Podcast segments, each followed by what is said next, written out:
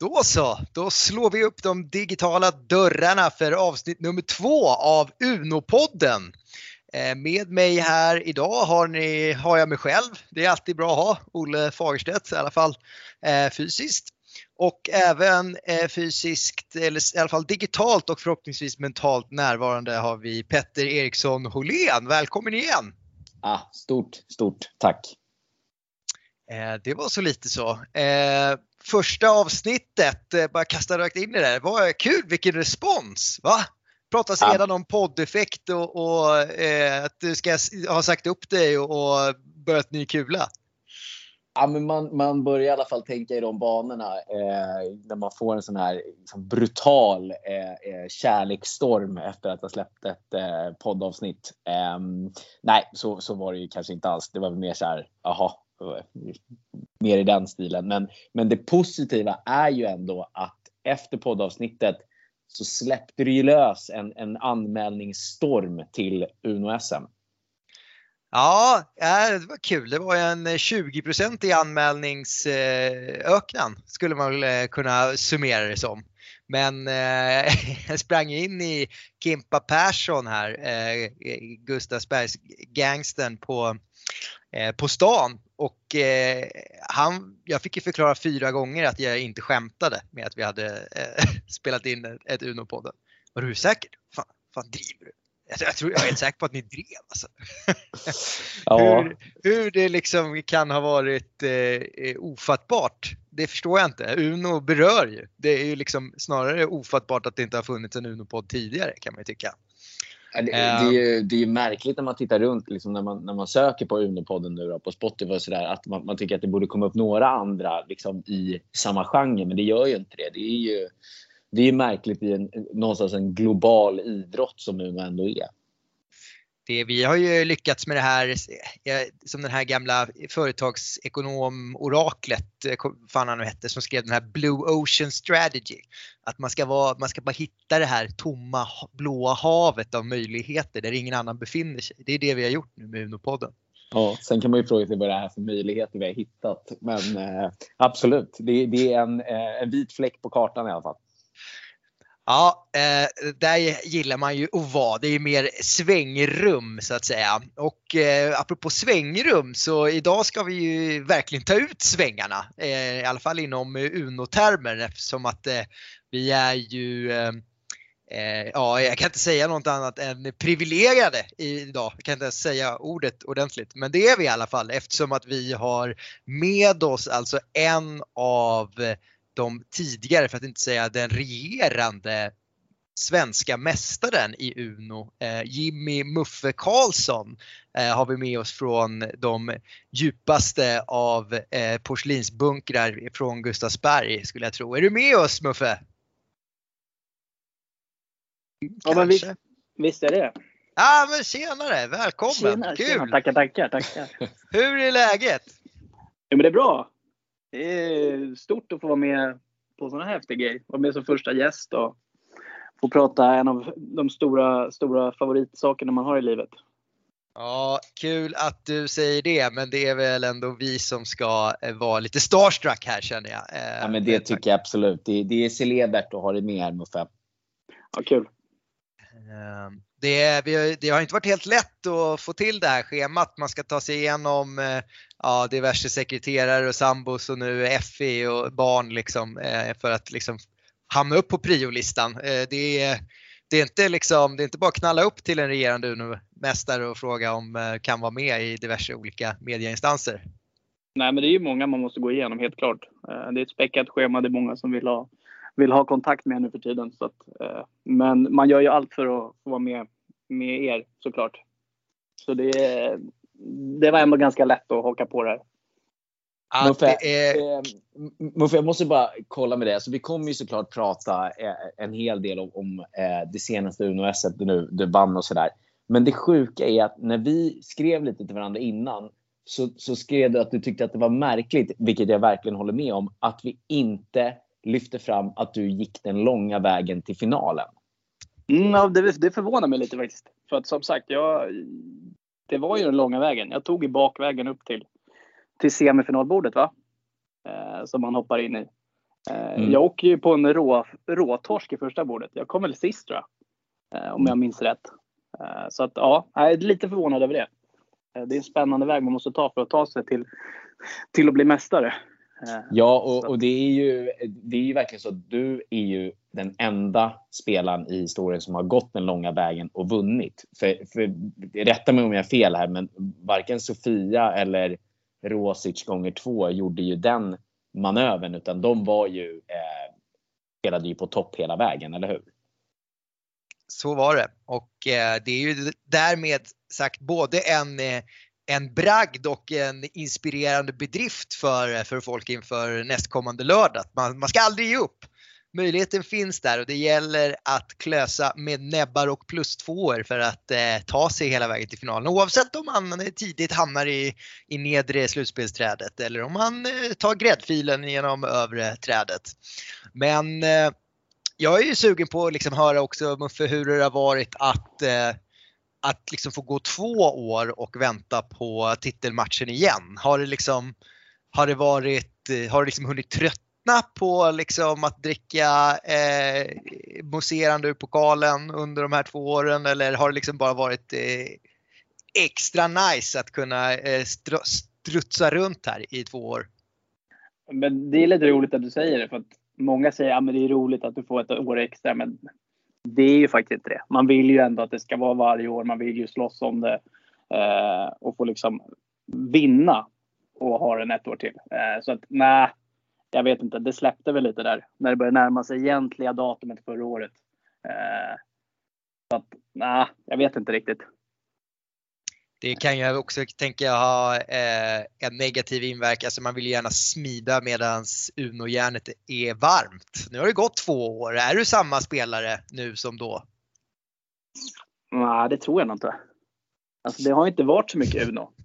Jag vet inte om ni kan hålla med om det. Det är ju mycket mindre på grund av pandemin och allt vad det är.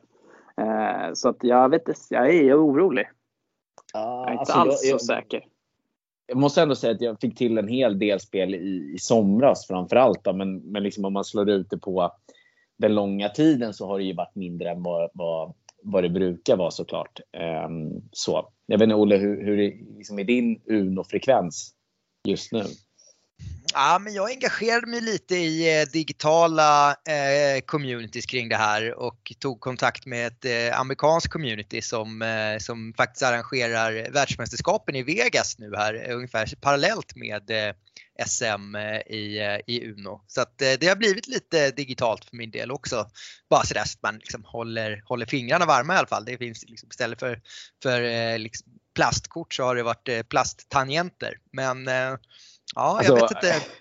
Olle, det är så mycket som är så fel med det där. Alltså, dels att man pratar om digitala communities i, i, liksom, inom Uno får ju liksom magen att vända sig ut och in. Och dessutom så kör de ju inte med riktiga regler. Alltså vad, vad, vad, vad håller du på med? Ja, ja det är liksom, jag, jag tänker att eh, jag har ju också haft begränsad framgång i SM under åren. Så att det, det det, det, är liksom, det gäller att vrida och vända på de stenar som finns och liksom försöka hitta någon typ av exotiska influenser, någonting som kan göra att man liksom har ett typ av eh, S i rockärmen som kanske inte övriga svenska klassiska, klassiska spelarna har. Men, eh, men jag är mer, alltså det är jävligt mycket märkliga företeelser som de, de hade för sig och det är liksom svårförståeligt hur eh, hur det eh, faktiskt kan vara kul att spela på det sättet. Vi har ju varit jag, på... Ja. Jag prövar ju på, jag prövar ju på det där. Alltså det, det var alltså en, två, tre gånger. Sen var det så här, vad fasiken är det här? Plus fyra blir plus åtta, det blir 10, 16. Det blir hur mycket pluskort som helst. Det, liksom, det går ju inte att tänka.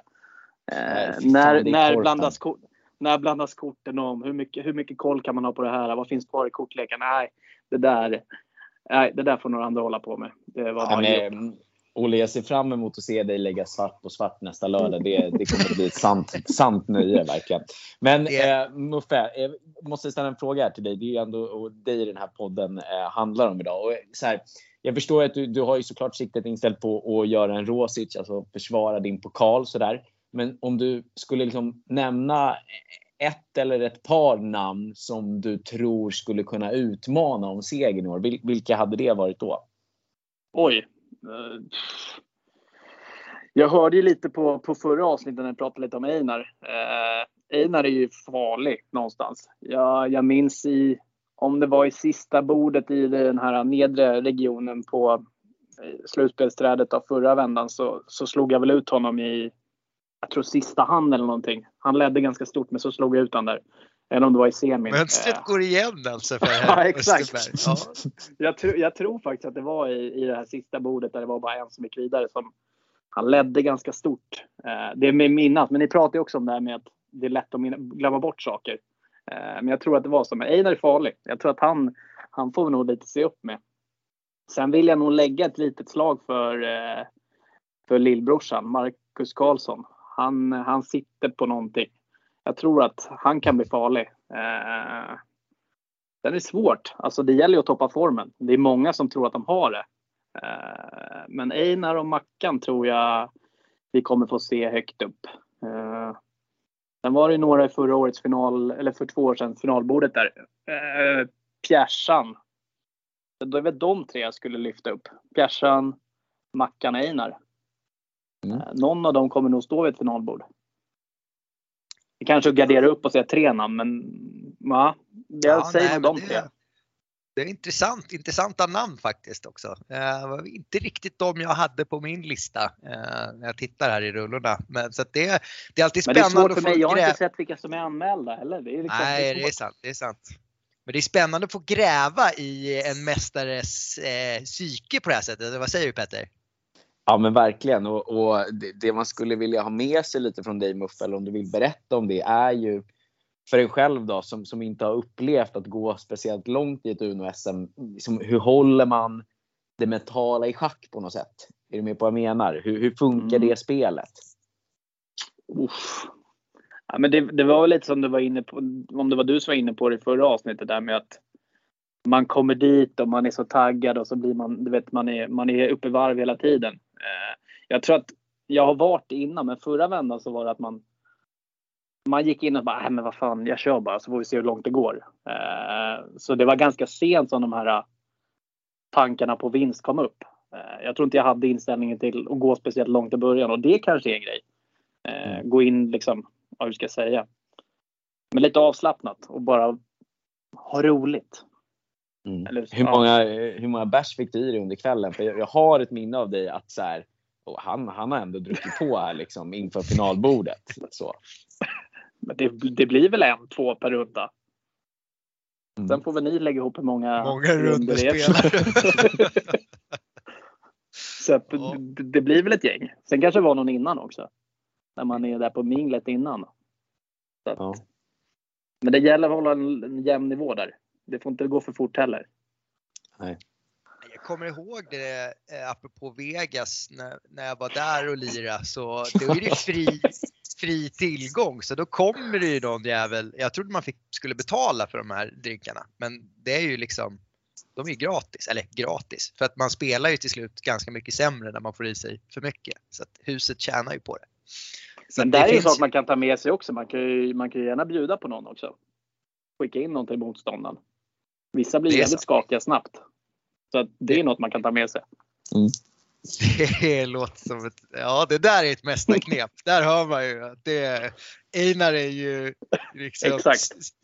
subjective som man säger inför eh, den typen av eh, eh, tjuv och rackarspel skulle jag säga. Kastar många bärs framför Einar i första rundan. Vad, apropå det så är jag liksom, du som, du som ändå är lite av en allfader inom eh, sporten och Hallandsgatan och sådär.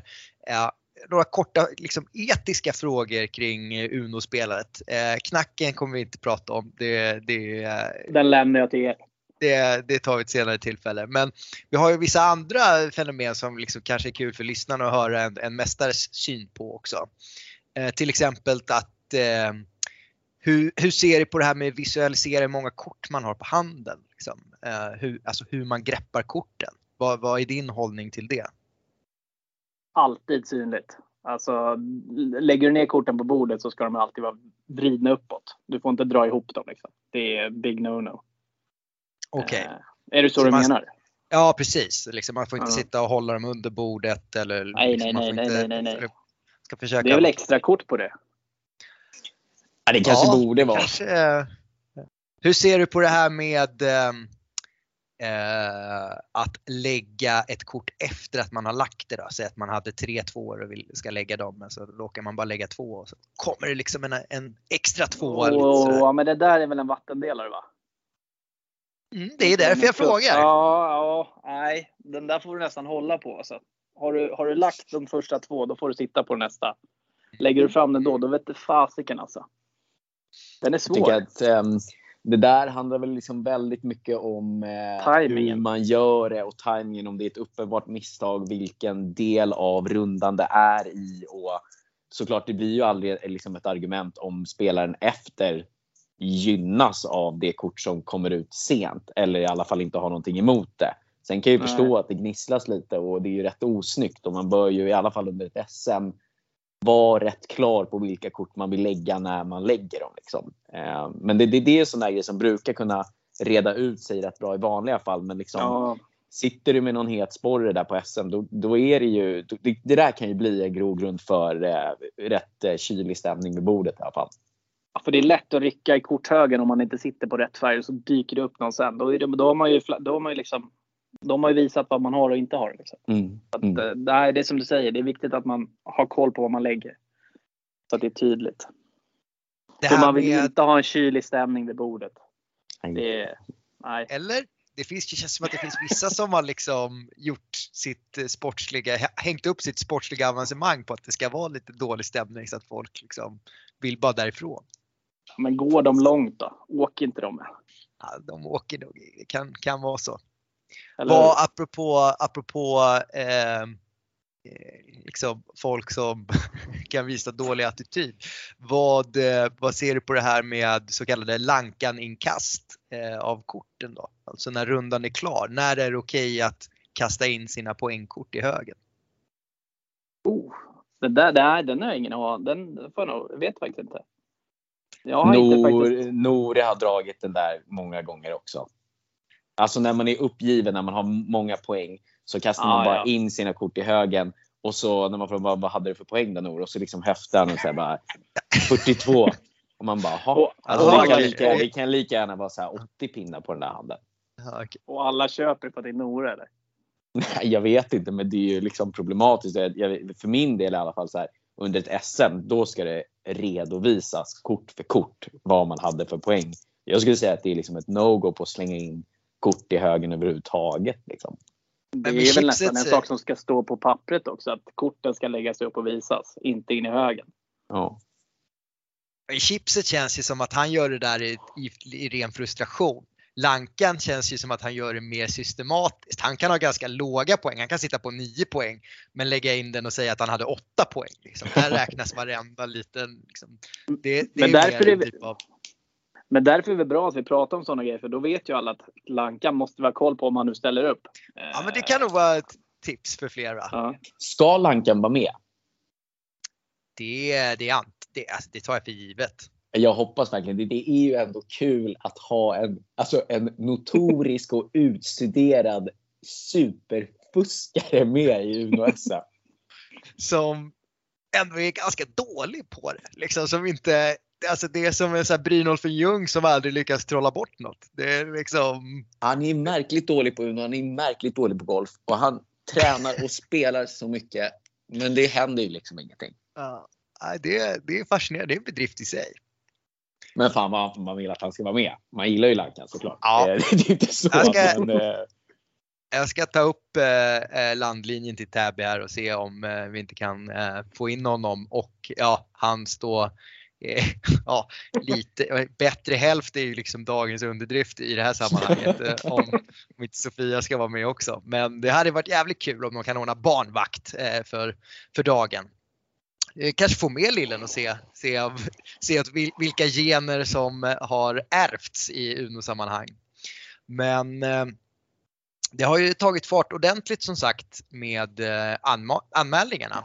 Eh, så nu eh, är det väl så att har man inte anmält sig så, eh, så bör man nästan sträcka sig efter telefonen för nu är det ganska få platser kvar. Vi har väl ett 15-tal platser kvar ungefär. Så att ehm, det, det, är, det är dags nu helt enkelt. Det är kul. Det har varit väldigt tryck eh, på anmälningarna. Eh, Osten har blivit uppringd av banken, någon, eh, någon, någon eh, liksom Säpo-kille som undrar om det var, var det för är så mycket transaktioner fram och tillbaka. Så att, eh, eh det är tryck, det är kul. Jag eh, drar, drar mig till minnes i sådana här stunder när det känns som att allting flyter på och det, det går bra så, så, så snubblar jag över eh, i, i rullorna här i berättelsen om eh, Karl Friedrich Gauss. Och eh, den här gamla eh, tyska eh, matematikern och professorn. Eh, alltså Unos, eh, vad ska man kalla det för, allfader eller mörka allfader på något sätt. Det är liksom den första föregångaren och ja, exemplet på hur, hur det kan gå när, när man liksom när man, när man går för mycket in i Uno också, apropå det som vi pratade om förra, förra veckan med att jag liksom börjar jag börjar, liksom, jag börjar se grejer i Uno-termer nu och det, det, det finns ju många exempel på när det börjar, kan gå snett det där. Inom schackvärlden är det till exempel väldigt vanligt att man börjar, man ser schack i för många dimensioner så att till slut så börjar det där gå över i, i ens egna liv och man blir liksom konspirationsteoretiker och kan inte sluta se potentiella möjligheter och saker som kan skita sig även i, i övriga livet. Um, så att det, det, det, det var ett fascinerande öde det här med Gauss. Jag tänker att i, i, eh, i, nästa avsnitt kanske vi ska komma tillbaks till vad det var som verkligen hände där med de här två tyska bröderna där den ena blev en av våra mest ihågkomna vetenskapsmän genom tiderna och där den andra som egentligen var samma skrot och korn eh, tog en helt annan väg ner i fördärvet och där Uno hade en stor roll. Så det kanske vi kan lämna som en, som en cliffhanger också inför för nästa avsnitt. Men, ja, det, eh, det, känns som att man, man verkar vill ha en, en grundläggande redogörelse om Gauss och hans eh, livsöde eh, vid något avsnitt, tror jag. En, jag tror att det kan vara viktigt för många som är lite för ungtuppiga i sin eh, approach till Uno-SM att eh, bli lite nedtagna på jorden. Men eh, det är ju nu dryga veckan kvar bara. Eh, vi skulle ju också, vi har ju fått här eh, uttryckliga, eh, ja, man kan ju kalla det för önskningar men egentligen så var det mer en order från tävlingskommittén Osten att uppmuntra, vilket då ni får förstå som någonting väldigt mycket starkare än uppmuntran. Att vara där innan klockan fyra. Att man ska vara där i god tid. Man kanske ska vara där klockan tre. Eller man kanske ska vara där liksom, ta en bärs innan och, så, och verkligen bidra till att vi kommer igång klockan fyra så att man liksom inte droppar in som eh, en annan Alexander Rosic eh, kvart över och liksom ja, har eh, frillan lite på sned och tycker att man är liksom killen med grillen hela dagen och kan göra lite som man vill. Utan, det är en av de bästa stunderna ju halvtimmen innan där. Det är, liksom, det är en topp topptid. Liksom. Man hänger där och snackar gamla Uno-minnen och tar en bärs. Och, ja, men det är toppen. Så att, verkligen, kom en, minst en halvtimme innan rekommenderar jag. Ja, och när mästaren säger det då, då förstår man att det är, det är ett bra tips också. Uh, vi uh, har ju uh, liksom, hållit på här lite i bakgrunden kring eh, marknadsmaskineriet. För vi är ju liksom varje år eh, gör vi ju eh, monumentala insatser för att marknadsföra det här evenemanget. Men vi blir lika förvånade varje år ändå över att det är så många som vill, vill vara med och att, det, att intresset är så, så högt. Eh, bara nu så eh, i och med det här podd eh, poddandet så har vi ju nått ut till nya målgrupper eh, och jag eh, har redan fått eh, eh blivit kontaktad av människor som jag liksom inte har en aning om vilka, vilka de är egentligen och vad för helvete de hör av sig till mig. Men eh, det är kul! Och så att podden har ju varit, jag vill bara passa på att säga det, eh, följ gärna oss på, på Spotify om ni inte redan gör det så att ni liksom får de här avsnitten både inför, det kommer säkert komma lite efteravsnitt och vem vet hur länge den här eh, podden kommer att eh, hålla i sig. Så att eh, följ gärna den och sätt på notiserna på Spotify så att ni får löpande uppdateringar. Det hjälper också oss väldigt mycket i Spotifys algoritmer om ni gör det här så att vi når ut till fler. Målet är såklart att vi, ja, kommer ihåg det där, eh, vi, vi gjorde ett ryck eh, för några år sedan eh, i UNSM med marknadsföring också när vi fick in en spanjor. Ka Carlos va? var ju med något år på Lövenbrau och lira. Det var, ja, det, det, var ju eh, så jäkla märkligt men ändå kul. Spansk Uno. Är det liksom lite mer eh, Alltså, är det snabbt liksom? Sitter han där och liksom himlar med ögonen om någon börjar tänka och liksom flytta korten och sortera liksom. Det ska gärna gå snabbt, snabbt, snabbt ska det gå. Liksom. Ja, det kanske är det på något sätt. Men eh, jag minns ju honom som någon form av liksom så hippie typ. Spansk hippie. Spansk hippie, typ så här barfota, så här gled runt där som att han kände alla trots att han inte hade någon aning om vilka folk var och så allmänt skön och åkte ut i första rundan. ja, det, det, det är inte liksom det är inte bara att sätta sig ner vid Uno-SM och, och, tro att man ska prestera sportsligt. Det, så är, det, sådana jävla hippies, det, nej, det, det betackar jag mig för. Men eh, Muffe, vad är din kryptonit vid, eh, vid ett Uno-bord? Vilken spelartyp är det du minst av allt vill se framför dig efter lottningen på lördag? det är ju en som haglar ut plus fyra och plus två direkt alltså. Det är ju det ja. värsta som kan hända. Jag tror ju det var ju mitt öde i första bordet eh, för två år sedan. Att jag hade ett bord där det haglades ut allt möjligt. Eh, och då blir det svårt att komma in i det. Eh, när, man, när, det när det är liksom ganska nya spelare. Eh, det är liksom när det rycker i fingrarna och man vill slänga allting hela tiden. Eh, det, det är absolut det värsta. Eh, man vill känna in bordet, känna in händerna lite, spara lite på korten. Ja, nej, så någon som haglar ut plus, plus fyra från start vid första liksom, läget, det är värsta tänkbara.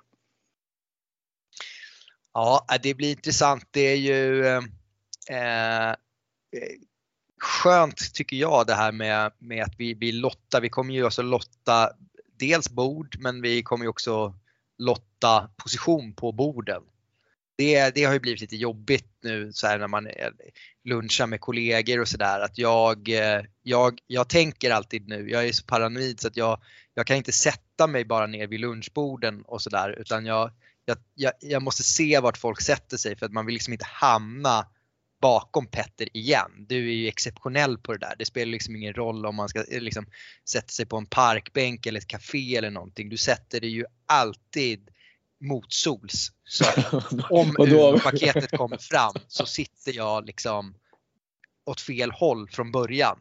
Och det där har börjat påverka nu så att jag hamnar i en konstig situation, eh, vi skulle luncha på stan, då jag liksom, ja, jag hamnade först i ledet och, och liksom var tvungen att då liksom skicka folk framför mig på ett ganska onaturligt sätt. Som att jag stod och bjöd in dem till lunchbordet att de skulle sätta sig ner på liksom en formell lunch. Så, så att, ja, det, eh, det här UNO-SM måste komma nu. Så det, kan, det hör ju, det kan inte fortsätta så här.